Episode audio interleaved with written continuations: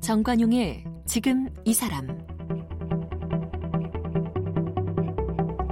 여러분 안녕하십니까 정관용입니다. 과학기술의 발전으로 우리 사회 변화 속도 매우 빨라졌죠. 스마트 기기의 생활화로 편리해졌고 누구나 쉽게 지식과 정보를 얻을 수 있게 됐고 뭐 전 세계에서 벌어지는 일들도 실시간 확인할 수 있게 됐고요. 그런데요, 독일의 사회학자 올리 백은 이 산업화가 진행될수록 사회의 위험은 증가하고 불안은 높아진다. 이렇게 진단했습니다. 과학기술의 발전으로 인한 각종 부작용들, 예를 들어서 산업화에 따른 환경훼손, 원전 사고, 미세먼지, 뭐 기후 변화, 새로운 질병의 등장, 이런 것들이 위험 사회의 한 징후들입니다. 이번에 코로나 19 역시 여기에 해당되죠. 네, 정관용의 지금 이 사람 오늘부터 3회에 걸쳐서 특집 현대 사회의 위기와 극복을 준비해 봤는데요. 오늘 그 첫 시간으로 서울대학교 사회학과 한상진 명예 교수님을 모시고 이 올리백의 위험 사회론에 대해서 공부해 보도록 하겠습니다.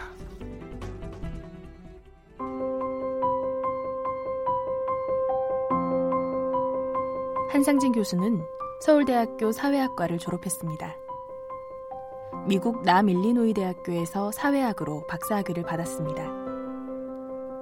1981년 서울대학교 사회학과 교수가 됐고 사회이론, 정치사회학, 문화변동, 시민사회론 등을 강의했습니다. 관료적 권위주의, 중산층과 중민사회운동, 인권, 위험사회, 사회협치에 관심을 갖고 독일 사회학자 위르겐 하버마스와 올리 이백, 영국의 사회학자 앤서니 기든스와 존던 같은 세계 석학들과 학문적 교류를 지속해왔습니다. 한국정신문화연구원장, 한국인권재단 이사장, 외교 장각도서 반환협상 대표로 활동했습니다. 현재 중국 길림대 객좌 교수와 서울대학교 사회학과 명예교수면서 중민재단 이사장입니다. 네, 서울대학교 사회학과 한상진 명예교수님 나오셨습니다. 어서 오십시오. 네, 안녕하세요. 네. 오늘 이제 그 올리백이라고 하는 독일의 사회학자가 쓴 위험 사회론 이거에 대해서 공부를 좀 해볼 텐데 네. 이 책이 나온 게 몇년 됩니까? 원래 독일어로는 1986년에 어. 리시코 게젤샤프트라고 하는 독일어 명으로 예. 출판됐습니다. 86년. 86년. 그때가 체르노빌 아. 그 원자력 발전소 제 4호 원자로가 폭발한 예. 바로 그때 했습니다. 그렇군요. 네. 위험 사회 개념이 뭐, 뭡니까? 울리백이 말하는 위험 사회는 쉽게 말해서 음. 옛날이나 지금이나 미래나 많은 사고가 있고 재난이 있습니다. 예, 예. 그럼 불가피해요. 예. 근데 우리가 쓰는 위험 사회 또는 위험이라는 말은 음. 그냥 우리가 보통 얘기하는 사고나 재난이 아니고 음흠. 과학 기술 문명으로 인해서 고도 산업 사회를 만들고 예. 또 과학 기술에 의해서 기술 관료 정치를 만들고 예, 예. 그래서 이제 그 힘으로 말하자면 우리의 미래를 좀 더 바람직스러운 방향으로 만들겠다. 그렇죠. 과거를 그냥 이어가는 전통 사회가 아니고 예. 계몽 철학이라든지 과학 기술이라든지 합리성이라든지 음. 뭐 있잖아요. 이성이라든지 그렇죠, 그렇죠. 이런 힘을 믿고 이게 진보를 가져온다고 생각했으니까 예. 예. 그런 힘으로 우리의 미래를 새롭게 만들겠다 라고 음. 시작한 것이 근대입니다. 근대죠. 그 근대는 반드시 합리성을 갖고 있어요. 예. 그런데 이렇게 해서 많은 것을 이렇게 성취했지만 음. 바로 그 과학기술 문명으로 인해서 우리가 자연을 정복하고 자연을 또 훼손하면서 예. 또 여러 가지 부작용이 갖고 옵니다. 그래서 이제 옛날에는 지식을 중요하게 생각했어요. 우리가 지식이 힘이다. 음. 지식이 어떤 의미에서 미래를 만드는 결정적인 겁니다. 그 안에 예. 합리성이 있고 이성이 예. 있는 거니까 예. 과학적인 지식이. 그래서 정확하게는 뭔가 우리는 미래를 예측 가능하다고 생각했어요. 그렇죠. 그래서 그것에 의해서 진보를 일으킬 수 있다고 생각한 겁니다. 네, 네. 그런데 네. 과학 기술이 많이 발전되고 오늘날 상황에서 보면 미래는 예측 가능한 것만이 아니라 음. 고도의 예측 불가능성이 있다. 이게 지금 키워드가 돼요. 그렇죠. 왜냐하면 우리가 우리의 행동으로 인해서 많은 그 작용을 자연에 하고 사회에 하고 사회를 바꾸고 막 이렇게 하는데 네, 그러니까 우리가 의도치 않았던 결과 의도치 않았던 그런 게 나오는 거죠. 전혀 예상하지 않았던 어. 부작용이 갈수록 더 많이 나와요. 네, 그래서 네. 이제 요즘의 전반적인 화두는 음. 확실성이라기보다는 불확실성, 예. 예견 가능성보다는 예견 불가능성이라고 예. 하는 화두가 굉장히 중요해지니까 그렇죠. 그때 위험이라고 하는 것은 바로 그런 인간의 의도적인 개입에 의해서 음. 그게 과학적이건 정치적이건 행정적인 간에 개입에 의해서 뭔가를 막 바꿔가는데 네. 바꿔가는 것을 이면에서 전혀 우리가 의도치 않았던 음. 예상하지 않았던 많은 부작용들이 막 터지는 상황 터질 수밖에 없다 터질 수밖에 없는 것이 현재 산업사의 네. 운명이라고 생각하고 그런 예가 많습니다 소련의 체르노빌 원전 사고가 하나의 사례였고 그것이 출발점이었습니다. 그렇죠. 책이 나오자마자 이게 터져가지고 네. 굉장히 많은 관심을 끌었죠. 그러면 뭐 이 기상 변화, 기후 변화, 지구 온난화 뭐 이게 가장 대표적인 하나의 사례가 될 것이고 네. 지금 우리가 겪고 있는 코로나 19 네. 이런 신종 감염병도 역시 대표적 사례겠군요. 아주 대표적인 사례입니다. 그런데 음. 울릭 백 선생은 생전에 그 기후 변화에 대해서 많이 얘기했고 네. 또 이에 못지않게 예컨대 어, 세계적으로 진행되고 있는 경제적 양극화 문제, 예, 예. 테러리즘 문제, 또는 유전자 변형 식품에 관련된 그런 문제 네. 등등해서 원자력 발전 뭐 말할 것도 없고요. 음. 방사능 문제 음. 이런 문제를 많이 얘기했지만 사실 이 세계적 유행병이라고 얘기하는 팬데믹 병. 네, 네. 이것에 관해서 집중적으로 얘기한 적은 없습니다. 음, 음. 근데 이번에 공교롭게도 이번에 터진 거예요. 그렇죠. 네, 그렇죠. 그래서 이게 어떤 의미에서는 더구나 이제 동아시아에서 시작되지 않았습니까? 예, 그래서 예. 이게 울릭백이 발전시킨 이 위험 사회론, 특히 이제 지구적인 차원에서의 위험 사회론을 검증하고 예측하고 또 이것을 앞으로 어떻게 볼 것이냐에 관해서 음. 뜻하지 아니하게 아주 좋은 네. 어떤 사례가 저는 되고 있다고 생각해요. 그리고 올리백이 위험 사회론을 그 설파하면서 중요한 특징의 하나로 들은 게 네. 이, 이 위험은 이 리스크는 부자도 가난한 자도 또 잘 사는 나라도 못 사는 나라도 네. 똑같이 여기에 맞닥뜨리게 된다. 그점 아니겠습니까? 그렇죠. 그게 이제 만일 인구의 회자되었던 그렇죠. 특히 우리나라에서도 그렇고 음. 그것은 그 이전에 뭐라고 할까 이 비판 사회 이론이라고 하는 것이 예. 주로 계급 파라다임에 의해서 움직이지 않습니까? 예, 예. 근데 위험이라고 하는 것은 전혀 계급 파라다임에 의해서 파악될 수도 없고 음. 효과가 또 그렇게 떨어지는 것도 아니에요. 그래서 이제 그런 이야기를 많이 했고 뭐 비교는 여러 네. 경제적 불평등은 사람에 따라서 다르지만 스모그 현상, 음. 기후 변화 이건 모든 사람한테 적용되는 게 아니냐 그렇죠. 이렇게 얘기를 했습니다. 네. 맞는 말이지만 그러나 어, 일단 그런 위험이 큰 재난으로 닥칠 때 음. 거기에 어떻게 대응하는가 라고 하는 수준에서는 역시 국가 차이가 있죠. 차이도 있고 국가 간의 차이도 있고 여러 가지 물론. 차이가 있기 마련입니다. 그런데 네. 이 불평등이라고 하는 게 위험 문제에 있어서도 위험 불평등이라고 하는 게 굉장히 중요한 그 음. 화두가 되고 있다 이렇게 네. 얘기할 수 있겠죠. 위험 사회의 특징을 우리 백 교수가 다섯 가지로 요약을 했다고 알고 있는데요. 아 그래요? 네. 뭐 뭡니까? 제가 생각하는 다섯 가지는 말이에요. 예, 예. 첫째는 음. 현재 우리가 직면하는 위험은 초국적입니다. 그래서 한 단위 국가가 음. 해결할 수가 없는 그런 문제예요. 초국가적이다. 초주. 예. 코스모폴리탄한 거다. 예. 두 번째는 굉장히 사람들이 그 위험에 대한 민감성이 높습니다. 음. 고도의 대중의 위험 민감성이 높아진 거. 네, 그게 네. 오늘날 위험 사회의 굉장히 중요한 그 특징이고요. 예. 그리고 아까도 얘기했지만은 불확실성이 불확실성. 어느 때보다도 커진다라고 음. 하는 게 중요한 특징입니다.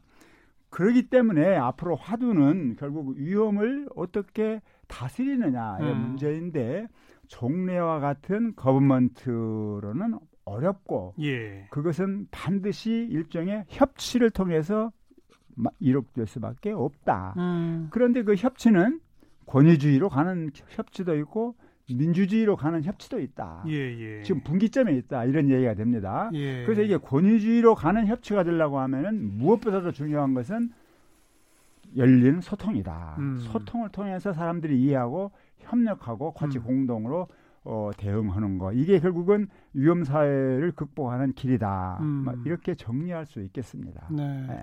앞에 초국가적이다. 네. 그 모든 국민들이 대중적으로 위험의 민감성이 높아진다. 예. 그리고 불확실성이 크다. 예. 여기까지는 쭉 금방금방 이해가 되는데 네.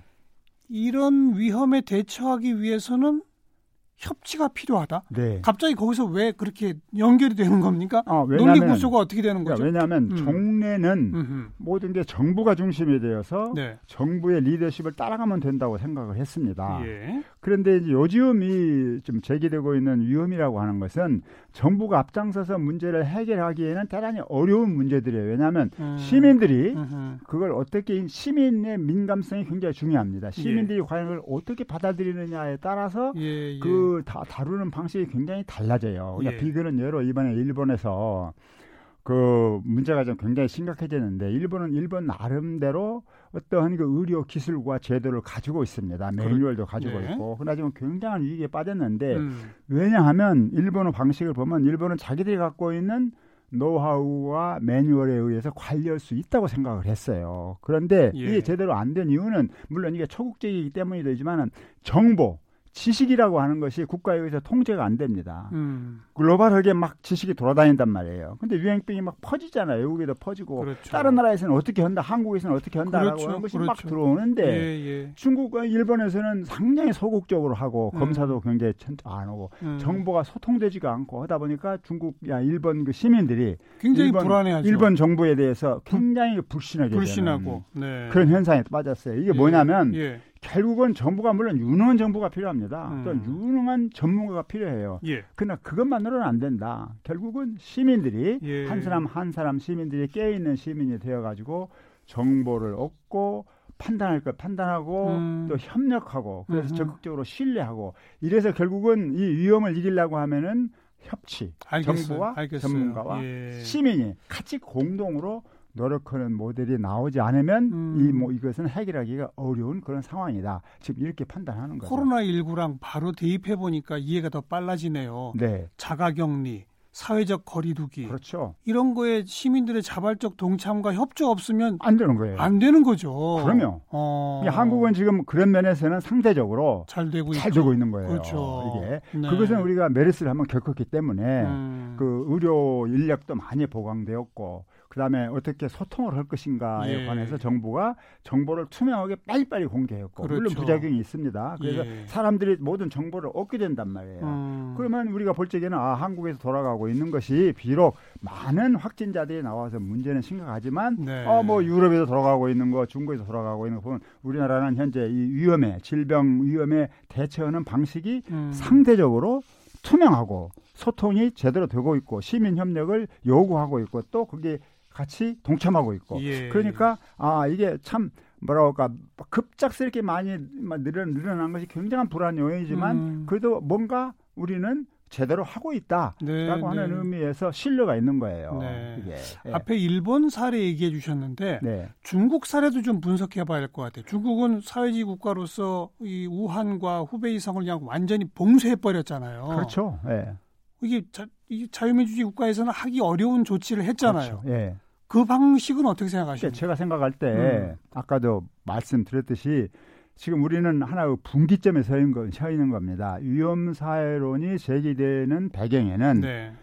산업 사회가 엄청나게 우리한테 많은 편익을 가다 찾아다주고 예. 생활을 편, 편 복리를 갖다 준 건 의심의 여지가 없어요. 예, 예. 그런데 부작용으로 많은 이제 부작용이 생긴단 말이에요. 그렇죠. 그러면 이제 이걸 어떻게 할 거냐라고 음. 하는 문제인데 이런 위험이 많아지고 질병이 많아지고 재난이 많이 많아지면 일종의 국가 비상사태가 됩니다. 그렇죠. 국가 비상사태가 되면은 당연히 정부는 국가에 위임되어져 있는 자유재량권을 최대한 활용하려고 하는 거예요. 예, 예. 그걸 강력하게 수행할 수 있는 상황이 이런 이런 질병 재난 사태라고 합니다. 예. 할수 있어요. 근데 예. 지금 중국은 국가 갖고 있는 걸 최고로 사용해서 음. 뭐 어떤 지역을 봉쇄하는 것만이 아니고 예, 예. 주민들에게 주택밖을 못 나오게 하니까요. 맞아요. 예, 그러니까 어. 뭐 그냥 주택을 봉쇄한 겁니다. 예, 그 안에 예, 연금 시킨 거예요. 맞아요. 이건 민주주의 정부에서는 있을 수 없는 얘기 아닙니까? 그렇죠. 그런데 국가 정부가 강력하니까 거기는 음. 꽉 밀어 밀, 밀, 밀고 간 겁니다. 네. 그런데 지금 아주 중요한 점은 이거예요. 이건 결코 옳은 방향이 아닙니다. 음. 우리의 발전이라고 하는 관점에서 보면은 왜냐하면 강력한 정부 또 하나의 권위주의 정부, 기술 관료적인 정부가 등장할 가능성이 많아요. 이런 위험 사회를 통해서 그렇죠. 근데 이 위험에 위험에 대처하기 위해서는 독재가 불가피하다. 불가피하다. 뭐 이런 거다. 이런 그렇죠. 논리로. 그렇죠. 어. 근데 이제 이런 지금 그래도 우리가 조심히 봐야 되는 점은 중국 경우에 예. 그런 많은 참 독재 국가의 면모가 너무 너무 강화됐지만 음. 그러나 꼭 우리가 꼭 유심히 봐야 될 점은 그렇게 해서 그것을 통제했습니다. 통제 거의 해내고 있는 거 보여요. 그러니까 이 모델이 민주주의 모델에서는 맞지 않아요. 음. 절대 바람직스럽지 않습니다. 네. 그런 모델을 택해야 택해서는 안 되지만 그러나, 그러나 효과는 있다. 보면 효과는 아, 있다. 우리가 이런 문제에 부딪히면 굉장히 권위주의적인 강압적인 음. 인간의 자유를 대폭 제한하는 그 국가가 앞장서서 그냥 모든 결정을 일방적으로 내리는 음. 어 이게 좀 무서운 사회거든요. 이게 그런 위험이 또 있다. 그런 위험이 있지만 어. 그것으로 이를 대처해도 된다, 할 수 있다라고 하는 가능성을 일, 좀 중국이, 중국이, 보여준 거죠. 보여주는 거예요. 그렇죠. 이게 근데 어. 이제 우리는 음. 그렇게 갈 수는 없는 거고 한국이 갖고 있는 정말 고유한 잠재력이라고 하는 것은 뭐냐? 네, 네. 중국과는 다른 방식으로. 훨씬 다르게. 민주적인 방식으로 네, 네. 이 문제를 해결해 갈수 있다. 그 가능성이 보이는 곳이 한국입니다. 음. 일본은 아직 거기에 미치지 못하고 있어요. 네, 네. 유럽도 그래서 제 생각에는 이 경험을 쭉 보면서 음. 앞으로 더 한국의 사례를 공부하려고 눈여겨 그래, 그, 보고 배울 것을 배우자 이렇게 변할 것으로 저는 봅니다. 외신들에서 이미 그런 보도를 그렇게 하고 있고요. 예, 어. 예, 예. 그 올리백으로 다시 좀 가면 성찰적 근대라는 표현도 사용했잖아요. 그렇죠. 이건 무슨 뜻입니까? 그러니까요. 근대 우리 우리 좀 근대화를 거쳐왔지 않습니까? 음, 음. 이게 근대화를 거치는 방식이 여러 개가 있는데 특히 우리나라 같은 경우에 또는 동아시아의 경우에는 저는 그걸 돌진적 근대화라고 부릅니다. 와. 하나의 목표를 세워가지고 예. 모든 가용한 그 재원을 총 동원해서 목표된 하나의 목표, 예컨대 네, GNP를 네. 높인다, 수출을 높인다, 몇 년까지 어떻게 높인다라고 하는 걸 성취하기 위해서 전력 두고 하는 거예요. 총력전 체제. 총력전입니다. 그거죠. 예, 네, 돌진적. 네.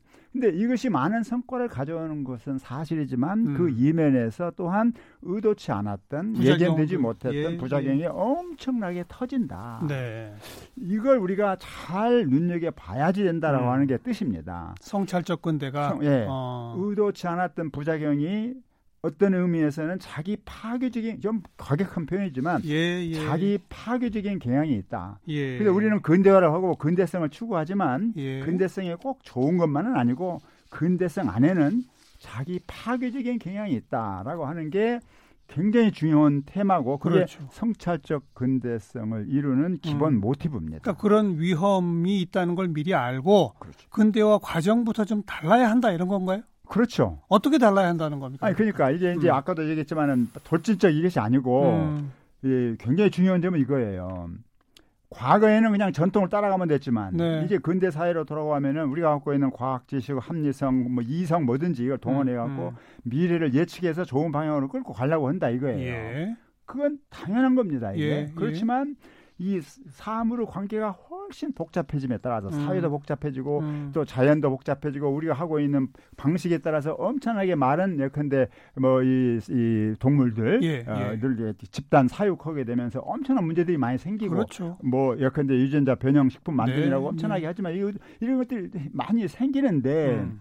따라서 미래에 대한 지나친 확신, 음. 좀 조금 더 정치적으로 표현하면은 이게 진보를 주장하는 사람들은 마치 자신이 모든 걸 알고 있는 것처럼 음. 진보 방향으로 가고 있고 나는 거기에 투신하고 있다고 하는 자기 확신이 강한 사람들이잖아요.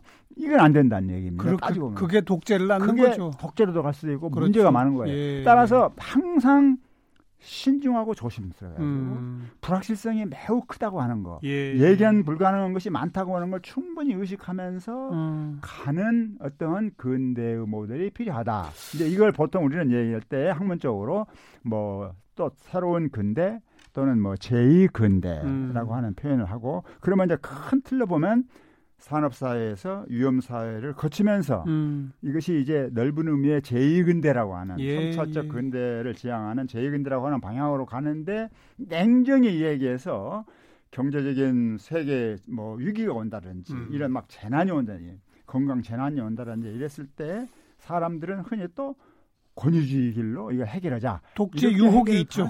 이 말이에요. 그 그러니까 유혹을 벗어나자. 그 유혹이 굉장히 심한 겁니다, 사실상. 네, 그래서 네. 이게 분기점에 있다. 예, 예. 아, 이리 갈 수도 있고 저리 갈 수도 있다. 그렇게 연결이 되는군요. 예, 중국식 그렇습니다. 모델의 유혹에 빠지지 말고 지금 한국이 제대로 하고 있는 것처럼 협치와 시민과의 소통을 통한 성찰적 근대 그래서 제2근대를 만들어 보자. 예. 올리백은 그렇게 주장하는 거로군요. 한국에 그 가능성이 있다고 올리백은 봤습니다. 우리 한국에 두 번인가 왔었죠. 두 번 왔어요. 어. 2014년에 와서는 정말 많은 사람들 만났고 음. 제2근대 또는 성찰적 근대의 잠재력이 한국 사회에 상당히 많다라고 어. 하는 걸 그분 일찌감치 봤습니다. 시민들이 그냥 더 이상 방관해서 정부로 하여금 야 잘해라 내가 너 보고 있어. 잘못하면 비난할 거야. 가만히 앉아서 음, 그런 음. 게 아니고 시민들이 적극적으로 참여를 한단 말이야. 그런 예, 시스템이 예. 많이 개발되어져 있습니다. 지금 예, 우리나라. 예. 왜냐하면 정보 기술이 많이 발전되어져 있기 때문에 소통의 어떤 뭐 채널이나 방식이 많이 활성화되어져 있거든요. 맞아요. 그게 아주 굉장히 큰 장점이에요. 어. 그래서 아, 한국에 그런 가능성이 있다. 그렇게 봤는데 제 생각으로는 이번 이 경험을 우리가 잘 분석하고 다스리면 코로나 19 어, 코로나 이후에 네, 네. 물론 네. 한국이 치명적으로 잘못 본 것도 많이 있지만 그러나 크게 봐서는 음. 뭔가 세계를 향해서 음. 그 위험 사회의 협치 모델을 예. 좀더 참여적이고 예. 좀더 개방적이고 예. 민주적인 예. 그런 방식으로 갈 수 있는 가능성이 큰 나라 음. 이렇게 자리매김을 할 수도 있을 거예요. 음. 그 저도 좀 그런데 굉장히 관심 많고 해서 중국과 같이 공동 연구를 막 지금 시작했습니다만은 하여튼 이걸 우리가 좀 잘좀 예. 굉장한 시련이고 도전입니다. 이런 적이 없으니까 음. 지금 오늘날 140개 국가가 우리나라 좀그 입국을 지금 반 뭐 저지하거나 또는 어, 관리한다는 다 막아놨잖아요. 막아놨습니다. 못 가잖아요. 그러니까 이게 뭐 이런 적이 없었잖아요. 예, 예. 굉장한 참 수치스러운 일이고 굉장히 쇼킹한 일인데 그렇기는 하지만 음. 그럼에도 불구하고 우리 안에 좋은 잠재력이 있고 음. 또 그것이 성장하고 있다라고 음. 하는 생각은 나는 가질 필요가 있다고 생각해요. 그 좋은 잠재력의 측면이 투명한 정보 공개 그리고 일방적인 리더십이 아니라 협치의 리더십 그렇죠. 네. 그리고 시민들의 자발적 참여 네. 뭐 이런 것들에 그것이 그 중요한 겁니다. 그런 것이죠. 아주 중요한 요소들입니다. 예, 예. 그것이 완벽할 수는 없어요. 음. 예컨대 이번에 이른바 뭐 신천지 네. 사건들 그, 네. 그 신도들의 행태는 결코 바람직스럽지 않는 행태고 그렇죠. 그렇기 때문에 그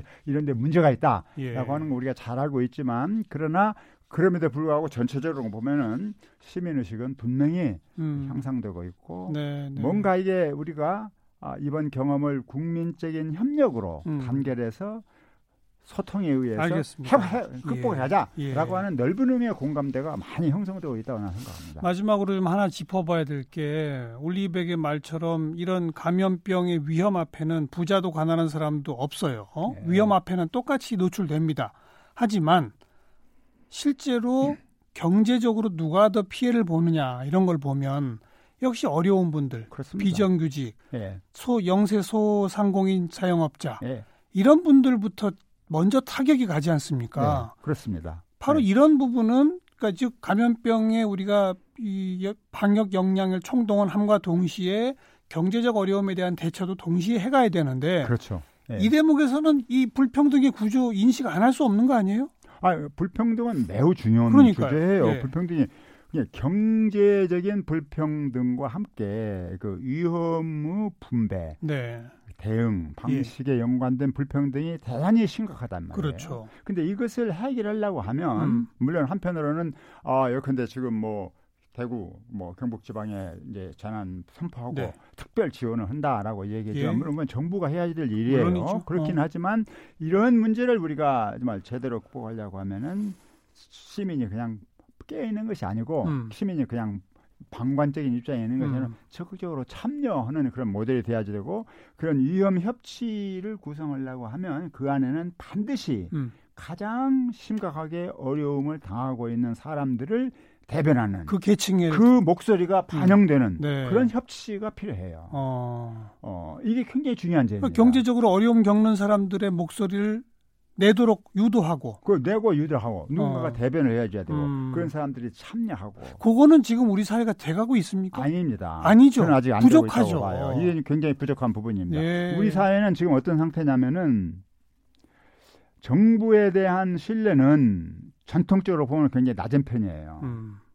그런데 뭔가 이게 전문가들이 나서야 된다라고 음. 하는 기대는 갖고 있어요. 예, 예. 그래서 이번에도 보면은 의료 전문가들이 판단을 해서 예. 한 보기로 의료 전문가들이 뭐 중국으로부터 오는 중국인 입국을 전부 다 막아라라고 하는 어, 건의를 했는데 정부가 묵살했다라고 해서 음. 한때 막 정치적인 공방이 일어났어요. 그랬죠. 논란이 심한. 나는 제 개인적인 생각으로는 이건 정말 공, 정치적 공방이라고 생각합니다. 음. 이건 저, 음. 정부 역할이 그렇게 단순하지 않아요. 그런데 음, 음. 문제는 뭐냐면은 그런 전문가들의 의견이 굉장히 중요한데 이 전문가들의 역할을 너무 강조하면 예.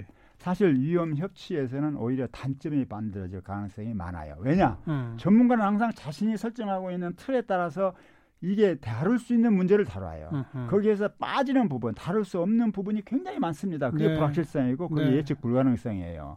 전문가는 어떤 의미에서는 자기를 특권화시키는 경향이 있습니다. 있죠. 자기 네. 지식을. 네. 네, 그리고 그렇지 않는 사람들은 이게 뭐, 뭐랄까, 이게 지식이 없는 사람, 상식이 음. 없는 사람이 음. 하는 경향이 있어요. 이게 좋은 예인지는 모르겠지만, 우리가 2008, 7, 8년 그때 광우병 사태 터지지 않았습니까? 예, 예, 시민들이 예. 드러나, 들고 일어났어요. 그때 전문가들이 뭐라고 했습니까? 괴담이라고 했어요. 예, 이게 예. 전문가 의식이에요. 맞아요. 이건 터무니없는 얘기입니다. 음. 시민들이 가지고 있는 그 불안감이나 민감성을 예. 어떻게든지 해소시켜야 되는데 이게 음. 괴담이다라고 네. 얘기할 수 있는 근거는 그 전문가들이 자기는 지식을 가지고 있고 다른 사람은 지식이 없다. 맞으면 무지몽매한 사람들이다. 그러니까 이런 독, 가정에서는 나올 수 있는 그런 얘기거든요. 독선에 빠질 위험이 어, 이 아직 굉장히 전문가들이 잘못하면 독선에 빠질 그래, 가능성이 많아요. 예. 예. 그래서 이걸 극복해야지 되는데 음. 그걸 극복할 수 있는 길은 뭐냐? 결국은 열린 소통을 통해서 네. 한 사람 한 사람 시민들이 알겠습니다. 나가는 거. 그 열린 소통, 시민의 자발적 참여, 게다가 가장 계층적으로 이 어려움을 먼저 겪게 되는 그들의 더 적극적인 목소리 대변. 돼야지 돼요. 그 네. 목소리 대변 부분이 아직 우리 사회는 좀 약하다. 굉장히 약하다고 생각합니다. 음, 네, 그 부분은요. 그 대목은 우리 정치권이 좀 잘 들어야 할 얘기인 것 같기도 합니다. 그렇습니다. 알겠습니다. 네, 그렇습니다. 자, 이 코로나19를 계기로 어, 오늘부터 3회 걸쳐 마련한 특집 현대사회의 위기와 극복 오늘 그 첫 시간 이 서울대학교 한상진 명예교수님과 함께 올리백의 위험 사회론에 대해서 공부를 좀 해봤습니다. 오늘 좋은 말씀 잘 들었습니다. 고맙습니다. 감사합니다.